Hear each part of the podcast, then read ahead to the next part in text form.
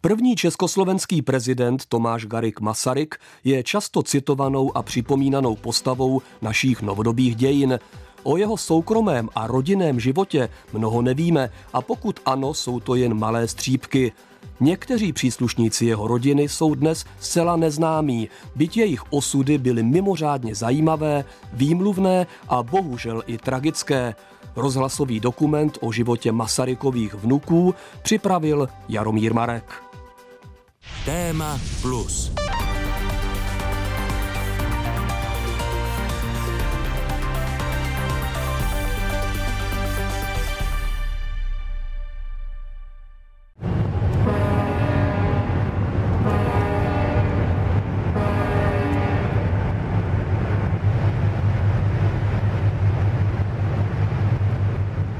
Půl osmé ráno vyrazil obří trajekt z přístavu Oban na severozápadním pobřeží Skotska.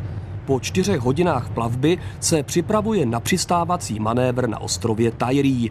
Tento nevelký ostrov na samém okraji vnitřních Hebrid je místem, kde zahynul a kde je pohřben vnuk Tomáše Garika Masaryka Leonard Revio. Tady, daleko od vlasti, má prostý vojenský hrob. Začněme ale po pořadě. Masarykovi měli pět dětí, čtyři z toho přežili, jenom jedno dítě umřelo ve velmi nízkém věku, to byla Eleonora. První dítě se narodilo hned rok po svatbě ve Vídni a byla to Alice Masaryková, velmi známá osobnost, hlavně jako předsedkyně Československého červeného kříže a humanitární pracovnice. Po ní následoval Herbert, malíř, a potom následoval si s tím odstupem zase známá osobnost Jan Masaryk a Olga Masaryková. Masarykové jako rodina vytvořili vlastně docela zajímavý obraz vládnoucí rodiny pro to Československo. A každý si v tomto obrazu našel své místo. Alice humanitární pracovnice, Jan Masaryk, diplomat s velkým srdcem, který dokázal velmi dobře propagovat Československo v zahraničí. Herbert byl oběť války, který zemřel v roce 1915, když se nakazil od uprchlíků z Haliče, tím pádem taková jakoby otázka i charitativní, i těžkého osudu, protože po sobě zanechal rodinu, která neměla právě za války docela na růžích ustláno. Další z Masarykových dětí, která měla děti, a tím pádem byly další potomkové Masaryku, je Olga Masaryková. Vypočítává Dagmar Hájková, historička Masarykova ústavu.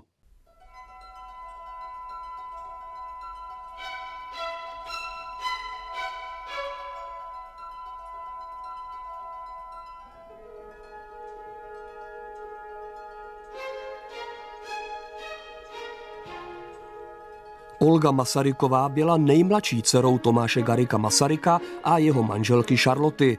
Většinu svého života strávila v zahraničí. Na začátku první světové války odešla s otcem do exilu. Masarykovi, který se začal zasazovat za vznik nové republiky, dělala tajemnici. S otcem se také v prosinci 1918 vrátila do vlasti. O rok později se ale provdala za švýcarského lékaře jménem Henri Revio a do zahraničí odešla natrvalo. Ve Švýcarsku se jí narodili synové Herbert a Leonard. Vyrůstali sice v Ženevě, ovšem za dědečkem prezidentem do Československa pravidelně zajížděli. Trávili s ním letní prázdniny i Vánoce – Fotografie zachycující důstojného kmeta, jak si hraje s malými kloučky, ve své době pravidelně publikoval i tehdejší tisk. Samozřejmě, že neviděli svého dědečka každý týden, jak jsme možná na to zvyklí ze současnosti, ale ta rodina se snažila, aby byli vychováni bilingvně, nebo lépe řečeno uměli francouzsky, anglicky a česky.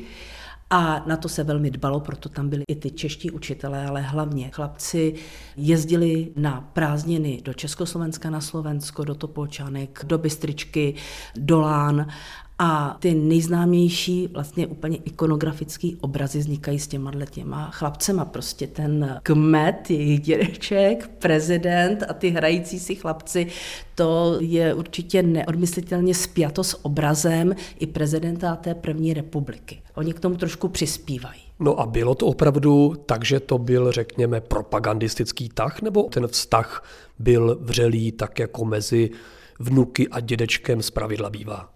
Já bych řekla, že to bylo obojí, že to byl jednak vřelý vztah, oni sem určitě jezdili velmi rádi a zároveň se to používalo jako taková propagace správně fungující rodiny. Jo, já už jsem říkala, že vlastně ta rodina měla nějakou tu funkci, ta Olga vlastně dokonalá matka, Alice se stará o veřejné blaho, Jan o ten obraz v zahraničí, prezident to je neodiskutovatelné, jakou on měl roli, takže oni ukazovali modelovou rodinu, i konec konců ta Charlotte, i když prostě už nebyla skoro schopná nějakých veřejných výkonů, tak ona měla obraz mučednice, která se obětovala za nejen svoji rodinu, ale za ten celý národ. Takže to byla ukázka dokonalé rodiny. Olga Masaryková Reviodová udržovala čilý styk s rodnou zemí, tedy Československem, a tak bylo zcela přirozené, že i oba její synové museli mluvit česky. Jako učitel češtiny a svého druhu starší společník nastoupil proto do ženevského domu Reviodů v září roku 1929 Jan Sláma. Studentovi teologie bylo 25, hoši měli 7 a 8 let. První setkání s vnuky Tomáše Garika Masaryka popsal Jan Sláma v pamětech, které vydal na sklonku života v roce 1997.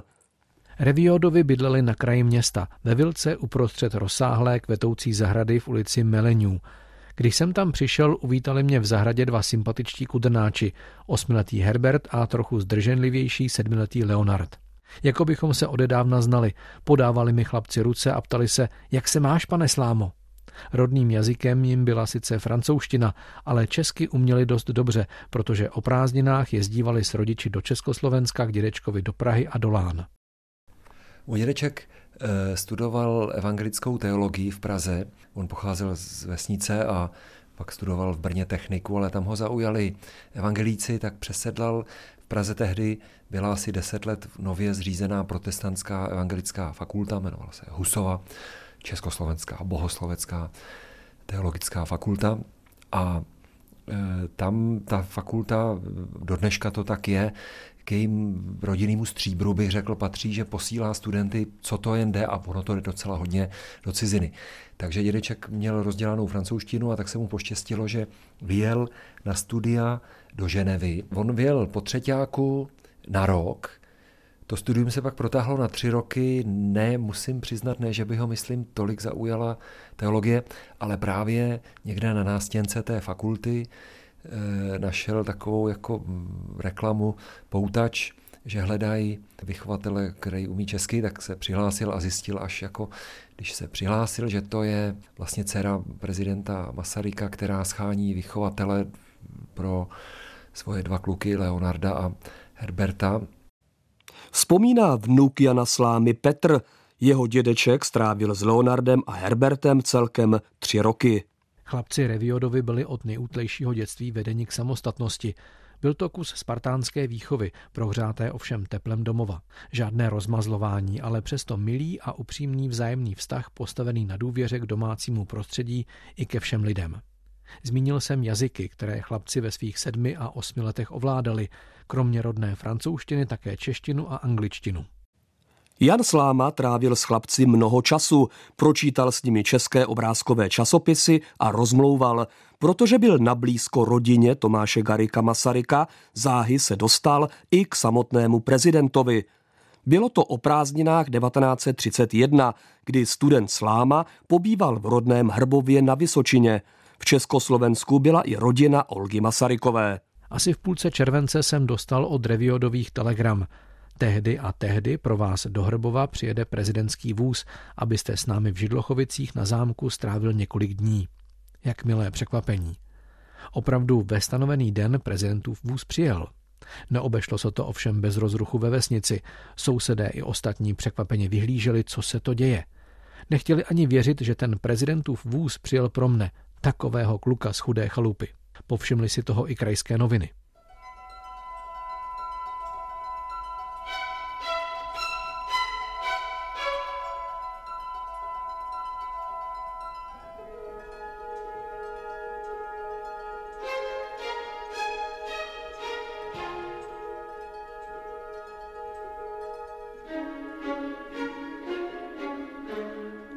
Do konce života vzpomínal Jan Sláma na společné obědy s Masarykovou rodinou a především na debaty s prezidentem. Těch několik dní na zámku v Židlochovicích zcela změnilo a nasměrovalo jeho život. Pro něj, on, já, jsem si takový můj prostě pracovní ne, neutříděný dojem byl, že to byli fajn hoši z vyšší střední třídy s touhletou, řekněme, česko-aristokratickou až švýcarský, jejich tatínek byl lékař, takže taky žádný proletář s touhle aristokratickou tradicí, takový mladý, trošku Mirkové, Dušínové. Mě to tak z těch dědečkových vyprávění, prostě v humanistických tradicích nejlepších možných vzdělaní mladí Čecho-Švýcaři. Byl to pro něj e, zářez teda především, musím říct, pokud jde o ten vztah s jakoby zosobněnými českými dějinami. Já myslím, že on tímhle prostřednictvím pak měl motiv eh, si teda Masaryka proštudovat. Já si vzpomínám, že to byl takový charakteristický rys dědečkovy pracovny, bylo, že vedle Bible a nějakých takových jako teologických textů tam byl prostě kompletní Masaryk a že, ho, že to pro něj byl opravdu celoživotní orientující postava a on na něj pak nedal dopustit. Vzpomíná Petr Sláma, on sám jde ve šlépějích svého dědečka, protestantského kněze, vystudoval teologii a je docentem na Evangelické teologické fakultě Karlovy univerzity.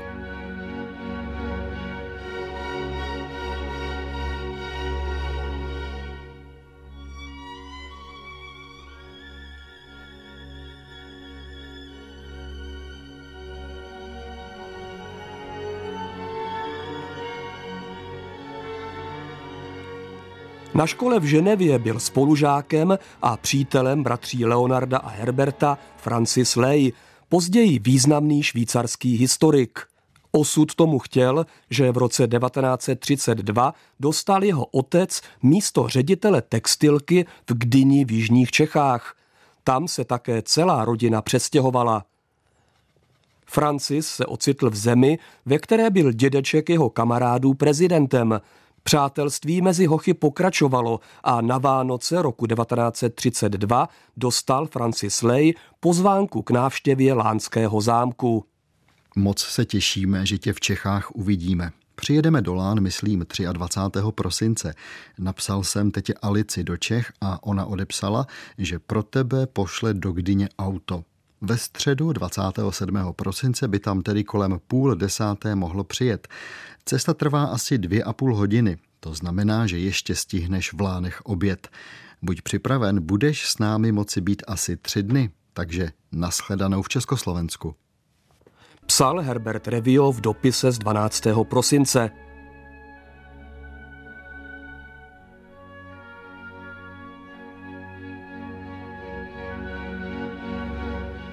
Prezidentské auto opravdu přijelo a v nevelké Gdyni vyvolalo pořádný rozruch. Limuzína odvážela 14-letého Francise. Pobyt na zámku v Lánech byl i pro něj celoživotním zážitkem. Vzpomínal na svůj pokojík s výhledem do zámeckého parku, na společné chvilky se svými přáteli, na promítání v kinosálu a především na setkání a rozhovory s prezidentem Masarykem – u stolu sedával na čestném místě po prezidentově pravici. O mnoho let později, v roce 1978, ve svých vzpomínkách napsal Masaryk, ačkoliv mu tehdy bylo již přes 83, měl pevnou chůzi a postoj kavalíra, bezmála legendárního. Jeho laskavý pohled i jeho tvář vyzařovali současně ráznost i rozvážný klid a vzácnou mravnost. Chlapci mě upozornili, že prezident mluví málo a uvážlivě. Byl jsem v skutku překvapen jeho mlčením. O to víc pak vyniklo, když někdy krátce promluvil. Každé léto a každé vánoční prázdniny trávili bratři Reviodové v blízkosti dědečka Tomáše Garika Masaryka, a to i poté, co v roce 1935 ze zdravotních důvodů abdikoval. Na zámku v Lánech byli i v červenci roku 1937, kdy se schylovalo k velkolepým oslavám 20. výročí bitvy u Zborova. Praha i náš venkov žijí ve slavnostním zrušení. Československý tisk, československý rozhlas, naše veřejnost utvářejí jednotnou zborovskou atmosféru. Jsme protchnuti vzpomínkami na zborovské vítězství, žijeme duchem těch statečných průkopníků svobody, jimž připadl čestný úkol útočit u Zborova. Řekl jsem již v počátku, že se tvoří jednotná zborovská atmosféra. Ano, ať v ní vyrůstá a sílí naše mládež, ať je schopna následovat i příkladů zborovské obětovnosti. Ať mládež vejde do praktického života s mravními hodnotami, získanými takovými dějinými příklady, jakými je Zborov. A zítra, 2. července, všichni na vojenské přehlídky. Přesvědčíte se, že naše armáda je připravena. Přehlídka v Praze, kterou vykoná vrchní velitel brané moci, prezident republiky dr. Edvard Beneš, počne se 2. července, to je zítra 8 hodin 30 minut na Strahově na Masarykově státním stadiu. Tam naschledanou. Odpoledne 2. července 1937 se nemocný prezident Masaryk rozhodl, že Strahovský stadion, kde se právě odehrávala vojenská přehlídka a rekonstrukce bitvy, nečekaně navštíví. Své dva vnuky vzal sebou. Pozdravován nadšeným davem vyjel jeho automobil na stadion. Na zadním sedadle seděl prezident spolu s hrdinou od Zborova generálem Sirovým. V kryté části vozu seděli Herbert a Leonard.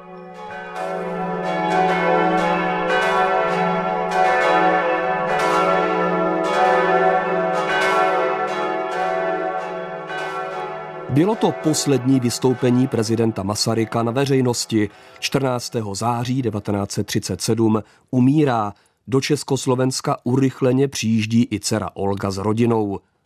Pohřeb zakladatele státu se stal manifestací národní jednoty. Smuteční oznámení a osobní pozvánku na pohřeb na Pražském hradě a v Lánech dostal i Jan Sláma, někdejší vychovatel a domácí učitel Herberta a Leonarda. To už působil ve Čbánově ve východních Čechách jako evangelický farář. Takto ve svých vzpomínkách popsal smuteční atmosféru.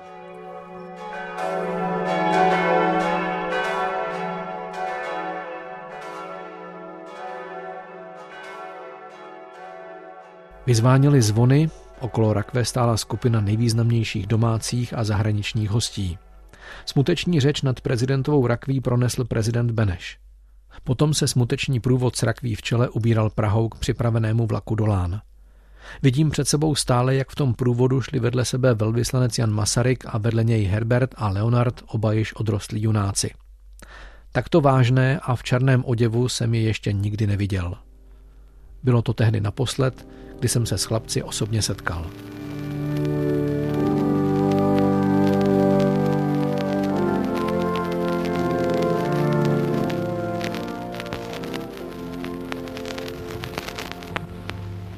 K nášmu mikrofonu blíží se právě prápor hradnej stráže a za ním už pomaly blíží se k nášmu mikrofonu rakev s prezidentom osloboditeľom umiestnená na delovej lafete so šest záprahom.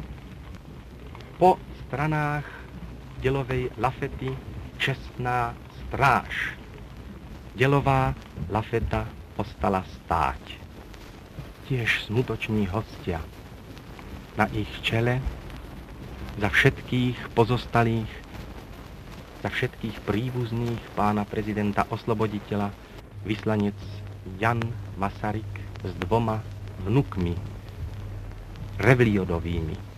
Za ním pán prezident republiky a za ním, ako ste už počuli, zástupcovia diplomatického zboru a najvyšších našich úradov. Tí všetci zaujmú teraz vyhradené miesta na smutočnej tribúne, ktorá je oproti nám a ktorú zdobí veľký znak našej republiky, zastretý čiernym flórom. Necelé dva týdny po smrti prezidenta Masaryka píše Herbert Revio svému příteli Francisi Leovi a svěřuje se mu se svými pocity. Když tyto řádky psal, bylo mu 16 let. Chápu moc dobře, že se tě zmocňují stejně silné pocity jako mě, když pomyslíš na odchod mého drahého dědečka. Všechny nás ovšem ovládl spíše zvláštní duchovní pocit vítězství a stále Masarykovy přítomnosti, než zármutek nad jeho smrtí. Ano, prožíváme zde v Lánech a v Praze chvíle nesmírné duchovní hloubky.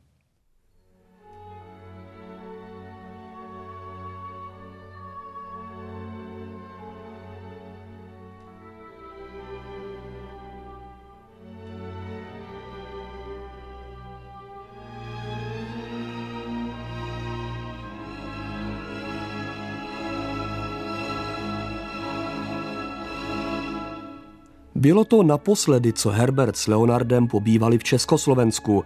Od pohřbu Tomáše Garika Masaryka se tam už nikdy nevrátili. Nejen nad Evropou se začaly stahovat temné mraky. Nejprve Anšlus Rakouska a nedlouho poté Mnichovská dohoda. Krátce před podpisem dokumentu, který připravil Československo o část území, píše Herbert Revio svému příteli Francisovi Leovi – Dopis míří do Belgie, kam se rodina z Čech přestěhovala. Realitou, která platí, je morální síla Československé republiky, její klid. Republika je ve střehu. Není moc do smíchu, ale je třeba podporovat v ní vše, co přispívá ke spravedlnosti, všechno, co upevňuje právo a pravdu a potlačovat hanebnou politiku vyjádřenou sloganem Moc je právo. K situaci v Evropě se Herbert Revio v myšlenkách i v dopisech vrací stále a stále. Nemůže se smířit s tragickou situací, do které se dostala země, u jejíhož zrodu stál jeho dědeček. Odsuzuje zradu Anglie a Francie a naděje vkládá do Spojených států. Když 15. března 1939 obsadí nacistické Německo zbytek Československa, oceňuje Herbert důstojnost, trpělivost a odvahu zkoušeného národa. Po napadení Polska píše Tento válečný požár mi připadá jako velké tříbení lidského rodu. Má člověka a lidi vůbec odvrátit od marné sebedůvěry a materialismu a ukázat jim, že jediná pravda je v Bohu. Hitler je hmatatelným nástrojem zla a úkolem všech křesťanů je vzepřít se síle zla soudí Herbert v dopise z 25. října roku 1939. O půl roku později opouští on, jeho bratr Leonard a jejich matka Olga Švýcarsko. Proč? Odpovídá historička Dagmar Hájková. Svou roli v tom hrály obavy z válečného vývoje. Ona se vlastně, Olga dostala do stejné situace potom v 50. letech, kdy měla obavy, že bude Švýcarsko okupováno sovětským svazem, tak teď měla za druhé světové války zase obavy, že přijdou Němci. Takže proto ona bere ty dva chlapce a ještě před maturitou s nima odjíždí do té Anglie, kterou ale docela dobře znala vlastně. Anglie bylo pro ní útočiště.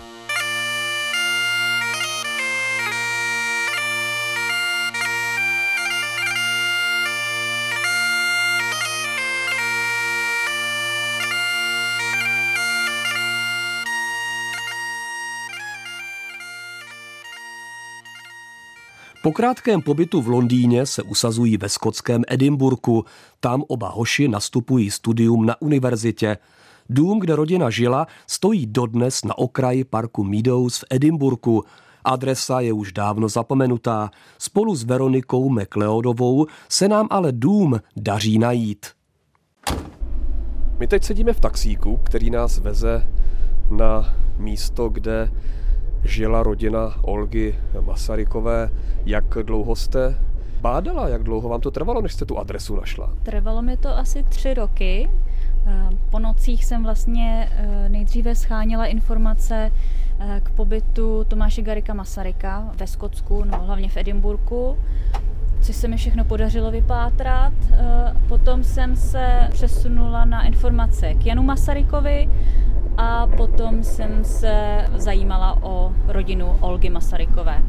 A jelikož jsem věděla, že tady asi čtyři roky žila se syny, tak mě moc zajímalo, kde tady bydleli a podařilo se mi to najít vlastně v záznamu, když zemřel Herbert, tak paní Olga to potom šla nahlásit e, do nejbližšího kostela a tam byla zapsána ta smrt, kdy, kde, v kolik hodin a byla tam i vlastně jejich adresa.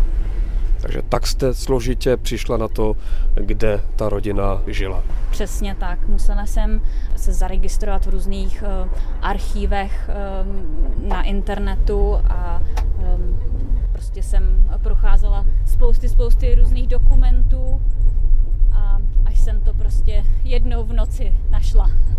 A my tam teď míříme. Přesně tak. Panuje tady čilý stavební ruch. Spodní okna jsou zatlučená překliškou. Vidět, že v tom domě nikdo už asi dlouho nebydlel. A číslo asi? Tady je dvojka. Takže tady je číslo dvě a tady, kde jsou ty dveře u sebe? Ty... Já bych myslel, že toto je trojka. Toto je dvojka, ne? A nebo už je ta dvojka naše zbořená? Tady to jsou tyhle dveře. Tak to máme. Tady to je ta dvojka. A tady to už je zbořené teda. No což ale jak se dívám, není vyloučeno, že ten dům se bude bourat taky. No, ale je tady leš... Je tady lešení? No na každý pád toto je ten dům, kde bydlela rodina Olgy Masarykové. Určitě, teď jsme to vlastně zjistili z těch čísel na dveřích a podle té fotografie na Google, takže určitě. Hmm. Jenom to popíšu, je to takový typický skotský edimburský dům s teď už z černalého kamene, přízemí a patro s takovými těmi typickými předsazenými okny. Ano, anglicky tomu říkáme bay window. tak my se tady díváme přes drátěný plot na modré dveře a vidíme tam to číslo? Vidíme. Ano, dvojka dřevěná, modře natřená dvojka přímo na dveřích. Tak přesně tady asi čtyři roky bydlela uh, rodina Reviliodova. Já, já jsem tak ráda, že jsme to našli.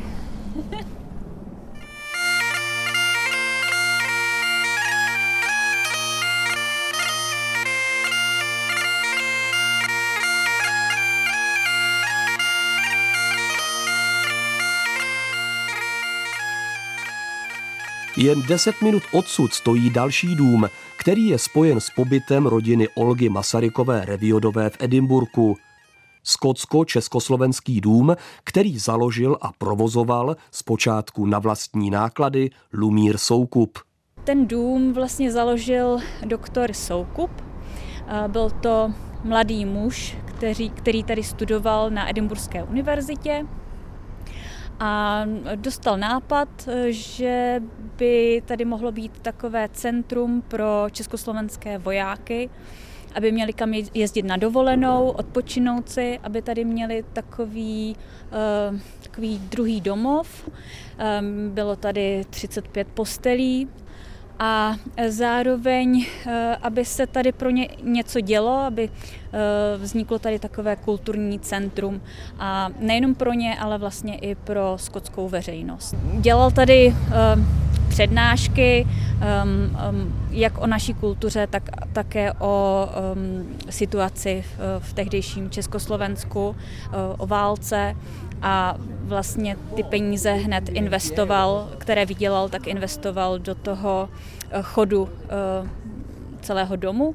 Ehm, bylo tady 35 postelí a o tom domě se dozvěděl Jan Masaryk, eh, který ehm, do Edimburku občas jezdil jak za svojí sestrou Olgou, tak také zde pořádali různé přednášky přes ministerstvo informací a také ho sem zvali další um, britské um, organizace. A um, když se dozvěděl o tom uh, skotsko-československém domě, tak si nechal um, doktora Lumíra Soukupa uh, zavolat. Uh, uh, tehdy vlastně se poprvé setkali uh, v, v dnešním hotelu Balmoral.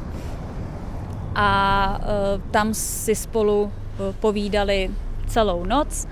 A Lumír Soukup se stal jeho e, tajemníkem a e, Jan mu přislíbil e, finanční pomoc od československé exilové vlády a také od British Council. Říká Veronika McLeodová, honorární konzulka v Edinburgu. Díky jejímu úsilí se podařilo oživit i pozapomenutou historii skotsko-československého domu. Loda Road was a place that my parents opened in 1940 with President Benesh. Dům na ulici Lodr Road otevřeli moji rodiče s prezidentem Benešem v roce 1941. Bylo to místo, kde chtěli vybudovat jakýsi domov daleko od domova tak aby se tam českoslovenští vojáci a příslušníci RAF cítili být vítaní. Popularita domu byla značná. Máma mi vyprávěla, jak jednoho odpoledne roku 1942 slyšela na ulici vedoucí k domu zpěv, který se blížil od nádraží z centra Edinburgu. Byla to četa československých vojáků, kteří pochodovali ulicí a zpívali národní písničky.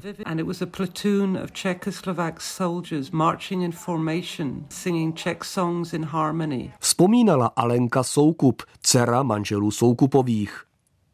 Posloucháte pořad Téma Plus. Příběhy o tom, jak minulost ovlivňuje současnost. Pořad najdete také na webu plus.rozhlas.cz, v aplikaci Můj rozhlas a v dalších podcastových aplikacích. Právě ve skotsko-československém domě, stejně jako později v Londýně, pořádal Herbert pro československé vojáky svá koncertní vystoupení. V dopise z února 1942 píše Velmi často se věnuji vojákům, krajanům mé matky z Československa. Jsou to většinou výborní hoši, jednodušší, ale milí a kurážní. Každý z nich by mohl vyprávět neuvěřitelnou Odiseu. Každý má kdesi daleko svoji rodinu a nic o ní neví.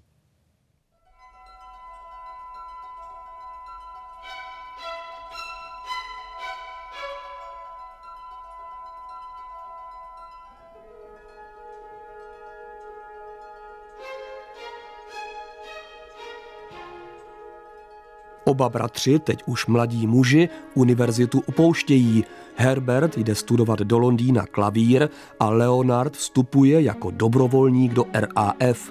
Připomeňme, že byť byl Leonard vnukem československého prezidenta, měl občanství neutrálního Švýcarska. Historička Dagmar Hájková. Nebylo to legální a on byl na to i upozorněný, že by neměl jako švýcarský občan být eh, členem cizí armády a že v případě jeho návratu do Švýcarska z toho budou vyvozené konsekvence. Ale myslím si, že jeho přesvědčení, že v této válce někde musí stát a kde je jeho místo, bylo silnější. Takže v podstatě do RAF vstoupil a prodělal ten výcvik. Na tu svoji uniformu přišel nášivku Švýcarsko, samozřejmě jeho důstojník mu říkal prostě, co to tady má co dělat, Švýcarsko není ve válce a on mu na to odpovídá, ale já jsem Švýcar a jsem ve své válce. Takže asi se cítil jako Švýcar, ale ty vazby na Československo byly samozřejmě velmi silné. I ta zodpovědnost za osud Československa. Jemu to prostě nedalo a šel do té bitvy. Takže jestliže v podstatě byl vychovávaný svojí matkou, svým dědečkem, svým strýcem v tom duchu těch ideálů, tak mu to prostě nemohlo jako dát a postavit se na nějakou stranu a reálně bojovat. Jako pilot absolvoval Leonard důkladný výcvik v Kanadě, na Bahamách a v severním Irsku. Přestože si přál, aby byl přidělen k 311. československé bombardovací peruti RAF, byl nejprve poslán k meteorologické jednotce na ostrov Tyree. He was with 518 Squadron and it's the only squadron in the RAF that had a Gallic motto. Leonard létal s 518. perutí RAF. Byla to jediná letka, která měla svoje moto v gelštině. Tady vidíš symbol klíče a pod ním moto, které znělo Přijímáme klíč. Tím bylo myšleno, že meteorologická služba má klíčový význam pro vítězství bitev nad Atlantikem i jinde. This is the aircraft that Leonard was on. So this is Halifax and it's painted Toto je letoun Halifax, se kterým létal.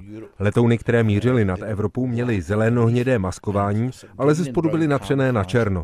Na noční obloze byly velmi obtížně viditelné. Leonard a ostatní jeho kolegové létali na ostrově Tairi nad mořem a proto byly ze spodu bílé. Proti mrakům nebyly vůbec vidět. Mike Hughes je badatel a amatérský historik.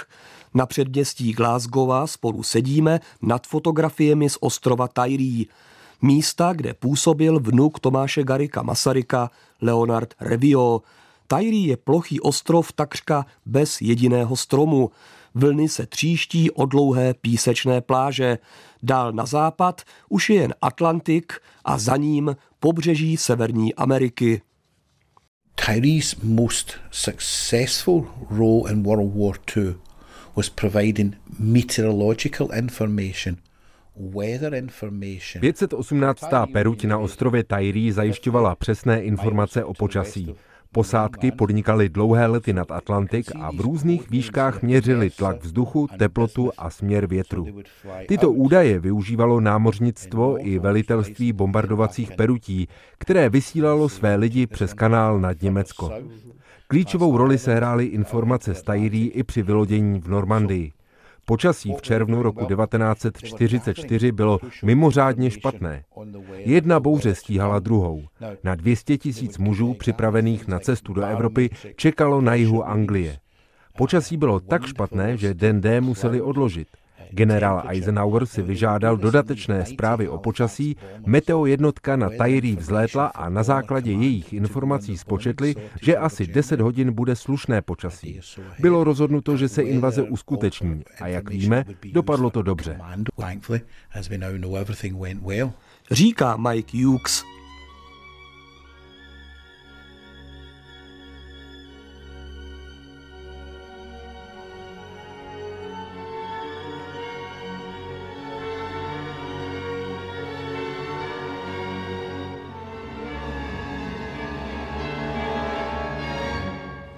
Leonard pobyl na ostrově Tajrí jen dva týdny. Nastoupil tam 4. srpna a 16. srpna 1944 tragicky zahynul při leteckém neštěstí. Měl 22 let. Nasazení do bojové akce se nedočkal. To, že v kokpitu letadla, které havarovalo, seděl právě on, bylo dílem nešťastné náhody – Pilot Paddy Wilson, který s tímto letounem běžně létal, byl na dovolené a Leonard ho proto zastoupil a to se mu stalo osudným. When the two aircraft crashed, they were, one was coming into land and one was going round in what they call the circuit. Když došlo k té nehodě, Leonardovo letadlo šlo na přistání a druhý letoun kroužil nad letištěm. Mraky byly tehdy hodně nízko a viditelnost byla takřka nulová. Obě letadla byla v malé výšce asi 300 stop. Leonardovo letadlo ztratilo během srážky celé křídlo a spadlo na zem skoro okamžitě. Posádka druhého stroje se zoufale snažila přistát, ale nepodařilo se jí to. Letoun se zřítil hned vedle důstojnické jídelny, když piloti právě obědvali. Toto je posádka, se kterou Leonard běžně létal. Ten osudný den ale nebyl s nimi. Je ironií osudu, že všichni tito muži válku přežili a ještě před nějakými pěti, deseti lety byli dva nebo tři z nich naživu. Popisuje badatel Mike Hughes. V okamžiku havárie bylo na palubě každého letounu osm mužů. V jediné chvíli tak zahynulo 16 vojáků. Takovou tragédii ostrov Tajrí nezažil. Leonardův prostý vojenský hrob leží na malém hřbitově na dohled od věčně šumícího moře. Na pohřeb na ostrůvku v Atlantiku přicestovala Olga Masaryková Reviodová i její bratr, ministr exilové vlády Jan Masaryk. Rodina, zejména matka Olga, vzala tragickou smrt statečně. Její syn Herbert po pár měsících píše příteli Francisovi Leovi. Leonard přinesl krásnou oběť, největší ze všech. Nevím, co si počít. Leonard se tak těšil do Československa, až skončí válka.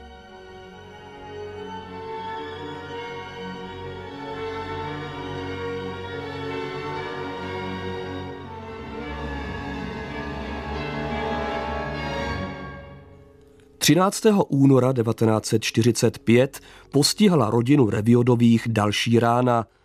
Ten den zemřel i druhý syn Herbert. Smrt 23-letého muže je poněkud obestřena tajemstvím. Jako příčiny smrti bývají uváděny stesk po zemřelém bratrovi, prasklé slepé střevo, tuberkulóza nebo infekce, kterou se měl nakazit během odklízecích prací po náletech v Londýně – ty nejdivočejší teorie mluví o vraždě spáchané agenty KGB, kteří měli odstranit nepohodlného nositele masarykovské tradice. Úmrtní list vystavený ve skotském Edinburgu mluví o střelné ráně v oblasti břicha. Jako nejpravděpodobnější varianta se jeví sebevražda.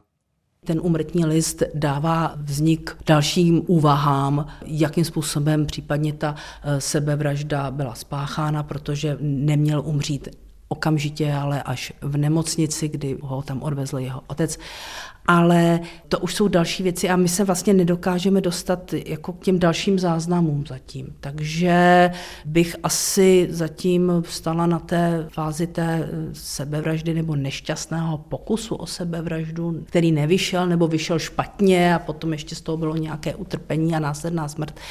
Ale nevím, jestli je to vlastně úplně podstatné tohleto zjišťovat. Důležité jsou ty vlastně věci, jak se ta rodina chovala nebo s tím vypořádávala dál a velký dopad to mělo třeba na Jana Masaryka, který se skutečně zhroutil v té chvíli, aspoň podle záznamu třeba svého lékaře, hovořil o soumraku rodiny Masarykových, takže vlastně ta rodina už zaniká v jeho očích a myslím si, že psychickou to také velmi ovlivnilo. Plně jenom matně, opravdu si vzpomínám na takové teorie, jestli teda to nebyla sebevražda v případě Herberta, kterou dědeček velmi teda vehementně odmítal ale myslím, že tohle odmítání se spíš zakládalo na tom, jak je znal jako malý kluky, než že by měl nějaký jaksi aktuální informace, který by to potvrzovaly. On chtěl věřit a myslím si věřil, že takové, jaké pustil do světa, ty trošku Mirky Dušíny, ale v dobrým, jo. že takový jsou i nadále a nějaký třeba prostě zničující sílu depresí, které jdou úplně jaksi mimo nějakou mravní škálu člověka. O tom tohle myslím moc jako nepřipouštěl nebo neřešil. No možná proto, že byl sám kněz a teolog. No tak, ale to vám zase můžu říct, že kněžím a teologům se nevyhýbají deprese ve své jaksi brutální No myslím, se nevraždu případnou. Ale no jasně, no. Tak jasně, tak to on by... Ale to zase samozřejmě ta moderní teologie, a notabene musím říci, přece Masaryk má knihu o sebevraždě, čili tam ten dědeček jak si mohl mít i zvláštní blok připustit to právě proto, že Masaryk dochází po svém jaksi období jenom psychologického filozofického přemýšlení, dochází k relativně velkému ocenění náboženství nebo křesťanství, právě proto, že je alternativou nesmyslnosti vedoucí až k sebevraždě. Čili tam on tu sebevraždu tematizuje opravdu v souvislosti s moderním bezvěrectvím a pak je teda za tohohle mentálního, intelektuální nastavení krajně nepříjemný, když pak v takhle blízké rodině by ta sebevražda byla. Soudí vnuk Jana Slámy Petr, O variantě sebevraždy mluvila i Katriona Soukupová, která spolu se svým manželem vedla v Edinburgu skotsko-československý dům.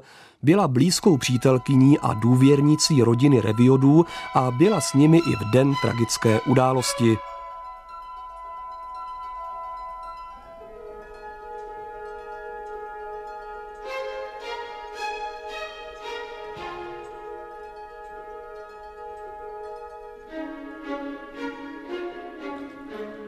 Když skončila druhá světová válka, byli vnukové Tomáše Garika Masaryka stále v živé paměti. Sochař Karel Dvořák začal pracovat na sousoší, které mělo Herberta a Leonarda připomínat. Vše vznikalo na základě soukromé sbírky, nad kterou převzala záštitu manželka prezidenta Edvarda Beneše Hana. Milí hoši a milé dívky, chci vám upřímně poděkovat za ochotu, níž hodláte pomoci městu Praze při budování vzorného hřiště v seminářské zahradě na památku vnuků prezidenta osvoboditele Herberta a Leonarda Riviodových. Je to krásná myšlenka a všichni jsme za ní našemu hlavnímu městu vděční. Vy, dorost Československého červeného kříže, jste ji doplnili návrhem, že z výtěžku vlastní práce ozdobíte hříště pomníčkem těch dvou skvělých a nadaných hochů, jejichž dětství ozařovalo nejšťastnější dny prezidenta Masaryka. Mnozí z vás se rozpomenou na obrázky a na filmy, které nám vyprávěli o této krásné a veselé družbě dědečka z vnoučaty, jak byl jejím svědkem lánský palouk nebo topolčanská vatra. V této podobě budou zvětšněni umělcem a tak budou stále prodlévat uprostřed šťastných a veselých dětí svobodné Prahy, kterou nikdy nepřestali milovat. Snad jste ji viděli naposled za rakví prezidenta osvoboditele. Pak už jste o nich slyšeli málo, nebo vůbec ne. Ale my v Londýně jsme měli možnost sledovat jejich další život a práci. Herbert byl umělcem a Leonard se rozhodl, že jako letec bude bojovat i za osvobození Československa. Byly to hotové a vyhraněné osobnosti. Všechno, čemu prezident Masaryk učil a co od nás žádal, rozvilo se v obou jeho vnucích květem nejkrásnějším. Byli to čestní, přímí a srdeční hoši, kteří lnuli horoucí láskou k naší republice, jež byla jejich druhou vlastí. Měli hluboké sociální cítění a uměli být ke všem lidem stejně pozorní a laskaví. Naše bolest nad jejich předčasnou smrtí je tím větší, že chtěli po válce pro naši republiku a pro náš národ žít a pracovat. Ale budou s námi, milí hoši a dívky, ve všech vašich dobrých skutcích, které vykonáte pro vlast a pro člověka, jako je chtěli konat i oni. Budu se zájmem sledovat i vaši práci a těšit se z každého vašeho úspěchu. Spojili se tolik dobré vůle a tolik pilných rukou, jistě se práce zdaří.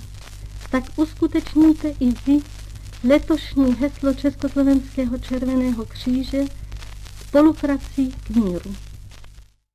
Podívejte se, jak ten pomník vypadá. Jsou to dva hrající chlapci. To je pořád ten obraz z té první republiky těch chlapců prostě v těch krátkých kalhotkách, u kterých sedí prezident s trumpetkou. Není tady pomník Leonarda v letecké uniformě, jako bojovníka. Trošku ten obraz byl jako pořád dávaný do toho zlatého věku té první republiky. Takže když se vlastně ještě vrátíme, jakou roli by se hráli po roce 45, oni by náhle museli hrát jinou roli. Tu svoji roli splnili za první republiky, jako ty chlapci a prostě ta krásná výchova, ale teď by prostě se museli vrátit a dělat něco jiného. Aby neskončili jenom v tom pomníku jako ty hrající si chlapečkové. Říká historička Masarykova ústavu Dagmar Hájková. Výkop se odehrál v září roku 1947 na desáté výročí úmrtí Tomáše Garika Masaryka. Zúčastnila se ho manželka prezidenta Beneše i strýc obou bratrů Jan Masaryk. Jenže než byla kašna, na které jsou sochy dvou nahých bronzových hošíků spolu s žabkami a ještěrkami dokončena, přišel únor 1948. Komunisté, kteří se chopili moci, měli pramalý zájem připomínat památku prezidenta Masaryka nebo jeho vnuků, kteří navíc zahynuli ve válce ve Velké Británii. Když byla socha, kousek od výchozí stanice Petřínské lanovky odhalena, nebyla na ní žádná jména a už tehdy málo kdo tušil, že jde vlastně o pomník vnuků prvního prezidenta. Až do roku 1989 byla socha známá pod názvem Fontána s hrajícími si chlapci. Nakonec na mnohých mapách je sousoší stále označeno jako fontána s plastikami chlapců. Jména hochů se vytratila. Stejně tak zmizeli z povědomí samotní vnuci Tomáše Garika Masaryka, Leonard a Herbert. Jaký by byl jejich další osud, pokud by druhou světovou válku přežili? Stali by se pokračovateli masarykovské tradice? O tom můžeme jen spekulovat. Pokračuje Jan Sláma. Opravdu vidím jako i svůj dluh a možná náš společenský dluh, zájem, který dlužíme těmhle vlastencům evidentně, zároveň tak, jako bych řekl, skleníkově eh, vychovaným v těch humanisticko-křesťanských tradicích západoevropských, kteří nestihli založit rodinu, nestihli mít nějaký následovníky, nestihli mít opatrovníky svého odkazu. Protože zemřeli teda oba dva předčasně v souvislosti s válkou a ty přemety potom české společnosti byly takový, že se nenašel nikdo, kdo by tu jejich tradici pozvedl. Než právě teda ten dědeček můj a i ten spis, který on vlastně napsal o těch vnucích, ale asi s tím přišel pozdě ten rozhovor o Masarykově rodině už se nějakým způsobem etabloval a tíhle dva hoši tam nikdy žádnou jako roli nehráli právě protože odešli ze scény příliš brzo. Zemřeli teda oba dva předčasně. Každopádně to jméno Masaryk ohromně rezonovalo. Tam v tom méně je zakódováno spoustu příslibů a spousta symboliky. Chlapci by nepochybně měli velký potenciál intelektuální, mravní, hodnotový, aby se mohli ukázat na poli politiky. Ale zase Oni vlastně v tom Československu nevyrůstali. To Československo potom úplně mění tu orientaci a on, sice to jméno Masaryk samozřejmě rezonuje po tom roce 45, ale jejich matka už jsem vlastně prakticky přijala jenom dvakrát krátce. Alice také už do té politiky měla svůj věk nevstupovala, ani nemohla vstoupit, ani nechtěla vstupovat, bála se tam i vstoupit. A Jan Masaryk, eh, to byla velmi pravzláštní role, kterou ona nakonec hrál po tom roce 45. Potenciál by tady byl, otázka je, v jakém kontextu by byl využívaný, zda by nebyl lépe využitelný, řekněme spíš. Kdybychom si vzali, jak ten vývoj šel, tak by byl využitelný v exilu, bych řekla spíš. Jo, v exilových kruzích, kde by se mohli prezentovat jako potomci T.G. Masaryka. Uzavírá historička Masarykova ústavu Dagmar Hájková.